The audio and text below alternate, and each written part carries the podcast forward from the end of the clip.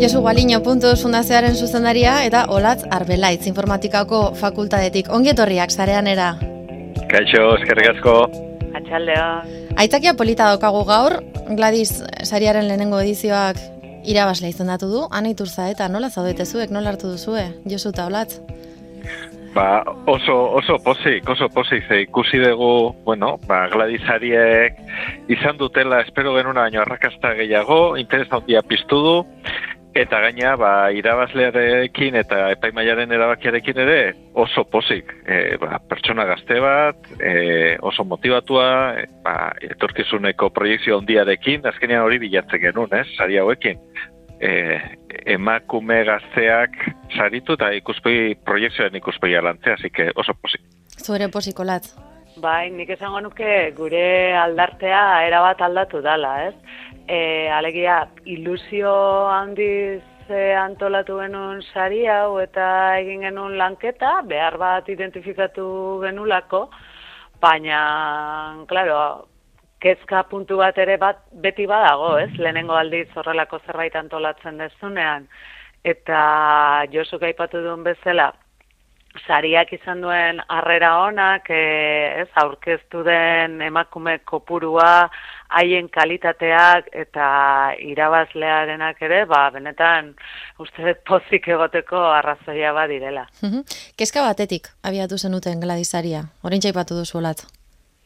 Bai, e, kezka, bueno, e, nik uste dut, e, puntu eus eta informatika fakultatearen artean partekatutkako kezka dela, eta aspaldi, ez, gure artean dabilena, ez, e, izan ere, ba, esango nuke, teknologiaren mundu honetatik, emakumeak desagertu egin direla, edo, ez, e, garai batean igual gehiago bat zeuden, baina azken urteetan, ba, kopurua oso txikia da, ez? Eta ba, horren inguruan ba, gauza asko edo lanketa asko egin daitezke, eta, bueno, bururatu zitzaigun, ba, beste bat, ez? Izan zitzikela, ba, gladisari bezalako sari bat antolatzea, non alde batetikan e, errekonizituko zen, ez? Emakumen behar hori, eta beste alde batetikan ba, baliatuko zen e, erreferenteak sortzeko ez e,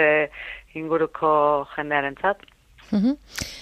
Era berean e, sorpresa hartu zenuten abiatu eta izen ematea, bueno, izen ematea ireki zenean eta eta hasi jasotzen izen emate horiek. Bai, bai, nik usten dut, olatzek aipatun aldarte aldaera hori dala hor e, klabea, ez da?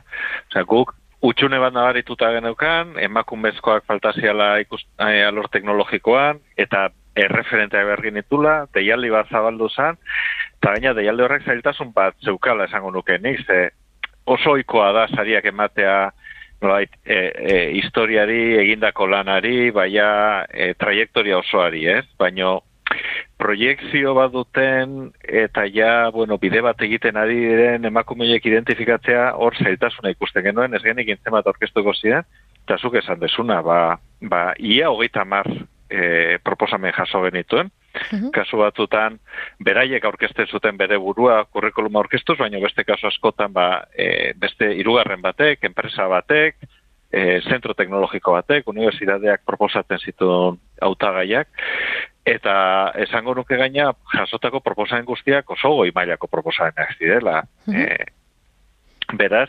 erreferenteak sortzeko garaian, hor bai hartu ginen, egon badaudela hemen erreferente horiek eta agian arazoa dela ez ditugula e, ikustarazten, ez dira labistarazten, ez da? Eta gladizariaren bidez, ba, ia hori egitea lortzen dugun orain, hori da helburua. Kolore guztietako proposamenak izan dituzue, ia hogeita mar horietan e, berrogei beherako emakume profesionalak izan dira, arituak eta adituak, eremu digitalean dabiltzanak, baina alorraskotarikoak, hau da, aurkeztu dira bai marketing alorrekoak, bai informatika, bai telekomunikazioak, azkenean ere digitalak asko hartzen duelako, ia dana, gaur egun?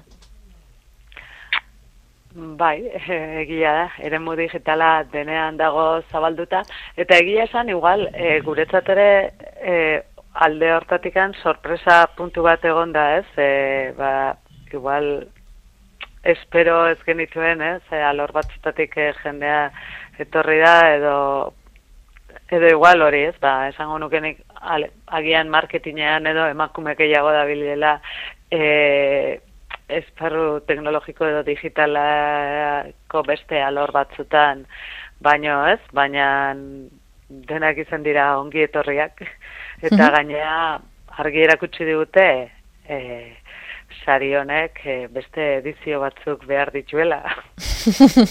Hortara goaz, hori garrantzitsua da. Uste duzu baita ere estrategikoa izan dela eta, eta ez dakit agian esan guratzua aurten berrogei urte berako gazteak saritzea? Bai, hor, e, ez geneukan guk ere oso garbi markoan nun kokatu behar zen, baino garbi geneukan gazte izaira hori pixka zabal utzi bergenula, azkenian proiektzio bat duen gazte bati ere nolabaiteko rekorrido bat ere e, onartu zaio, ez? Berak ere edakutsi behar du, zertan aritu den, zertan ari den, eta zertan aritu nahi duen, eta horretarako, bueno, apixka zabaldu genuen orkila berrogei urte eta daño, eta usten dugu hor, e, olatzek esan duen bidetikan, ba, jaso ditugu, esparru desberdinetako e, proposamenak, eta ez bakarrik esparruak baita, e, erakunde ezberdinetatik Ze askotan pentsatu ezakezu, bale, jasoko ditugun proposamenak bia, unibertsitatetik datozenak, ikerketan, doktora dutza egiten, eta ez da hori izan kasu bakarra, enpresa mundutik jaso dira, zentro teknologikotatik jaso dira, mhm. atzerrian ari direnak, e, irakaskuntan ari direnak, e, denetik, beraz. Nik uste, Marko Zabal horrek lagundu duela horretan, eta eta ongi baloratzen dugu. Gladisariak ibilbidea ziztuen, e, Gladisaria aurrera, au, aire hartu edo nolabait baino lehen, ez? Kaleratu baino lehen. Hau da, e, pandemiaren aurretik, ez? Hasi zineten lanean elkarrekin, eta gerora, ba, aurten izan da lehenengo, lehenengo urtea posible izan dana e, horrelako gauza bat egitea. Nola baloratzen duzue, orain arteko bidea?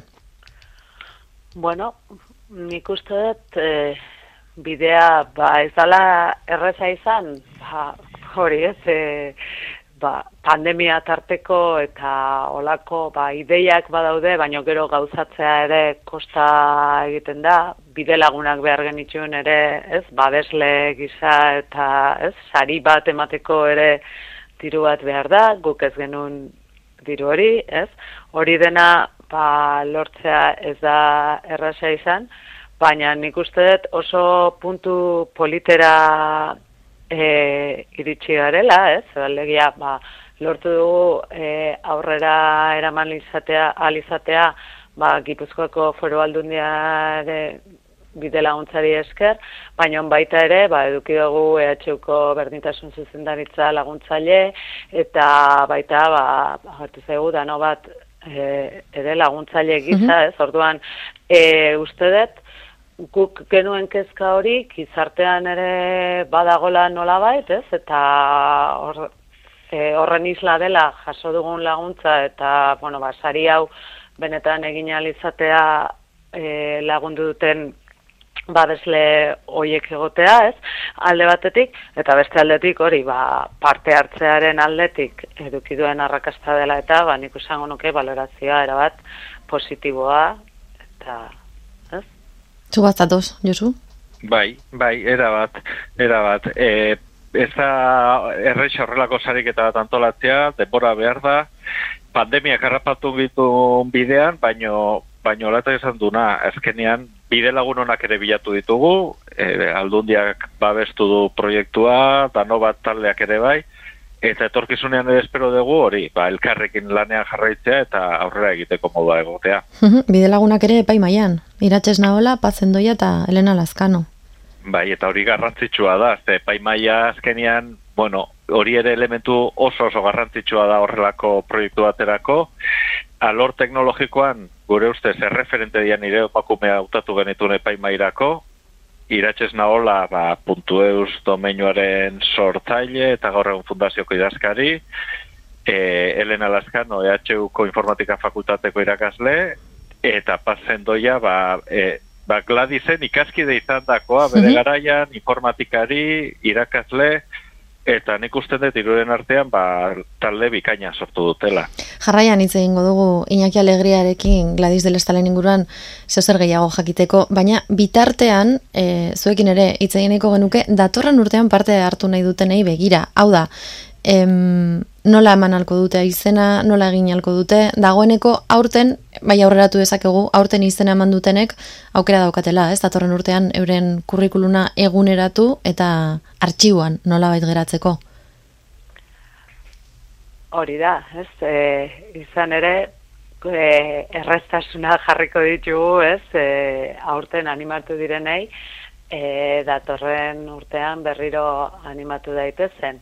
Eta esan beharko da, espero dugula, aurten, espero dugula, aurten animatu diren horiek, ba, bere ingurukoen artean zabalduko zutela onuzkero, ez, e, sariaren berri, eta agian datorren urtean epaimaiak lan gehiago izan dezakela. Hori zorionekoak inateke danok, ez? Hori, hori da, hori da helburua. Nik animatuko nuke ja, interesa izan dezaken edo nor, ba, gladisaria.eus, webunea bisitatzea, hor daulako informazioa, aurtengo deialdiaren oinarriak, eta ja, bueno, ba, ikusteko zer dan sari honek eskatzen duena, eta datorren urtean zabaltzen denerako, ba, prestatu eta animatzeko. Irabasteaz gain, e, irabasleak baditu beste bete behar batzuk, pentsatu dituzu etxerako lan horiek? Bai, bai, etxeko lanak beti daude azkenean. Sari honen helburua ez da persona horrei sari ekonomiko bat ematea takitxo. Sari honekin lortu nahi duguna da gazten gana erreferente horiek gerturatzea. Beraz, bueno, ba, neri ja jarri zaizkio etxeko lanak. Eta bideo bat grabatu du ba, gero zabalkunde eman nahi dioguna, e, aurre ikusi dugu berekin ere itzaldiren bat ematea eskolatan, beraz, ba, aurrera begira, bai, gauzatxoak egiten jungo gea. Eta e, gainontzeko parte hartzaileekin ere, eskaintza bat, agian laizter ikusiko ditugu Wikipedian, Euskarazko Wikipedian. Izan daiteke izan daiteke. E, ke pasara solarekin hitz egiten baldin badugu, dit da. lortu daiteken gauza bat, izan ere, Gladys del Estalek lortu duen gauzatako bat, zari honen bitartez, ez, Gladys zariaren bitartez, e, erreferentzialtasun hori izango da, eta eta agian beste modu batera topatuko ez genituzken hogetamar, ia hogetamar profesional horiek topatzea, ez? Lehenengo deialdi batean. Beraz, valorazioa ona, danok posik, han ere entzun dugu superposik, eta orain joango gara Iñaki Alegria entzutera Gladys del Estalen inguruan. Zuek ere oso posik entzuten zaituztegu. Danak posik gaur, zareanen. Ba, ala, ala komenida, ala komenida, tala jarraituko dugu. Oantxe ospatzea jungo, ea. Ederto, ba, zuek ospakizunetik zatozte goizean, txoritxo bat izan digu, olatz, aurkesle lanetan ibilizarela. Ui, egia, ospakizun handia saria banatu dugunean izan da, baina, bueno, orain, ez, jarraitzea ere egongo da, ez? Ospatu beharko dugu. Ba, eskerrik asko Josu Baliño eta Olatzar Belaitz. Mila eskertu Eskerrik asko zure, agur. Agur. Agur.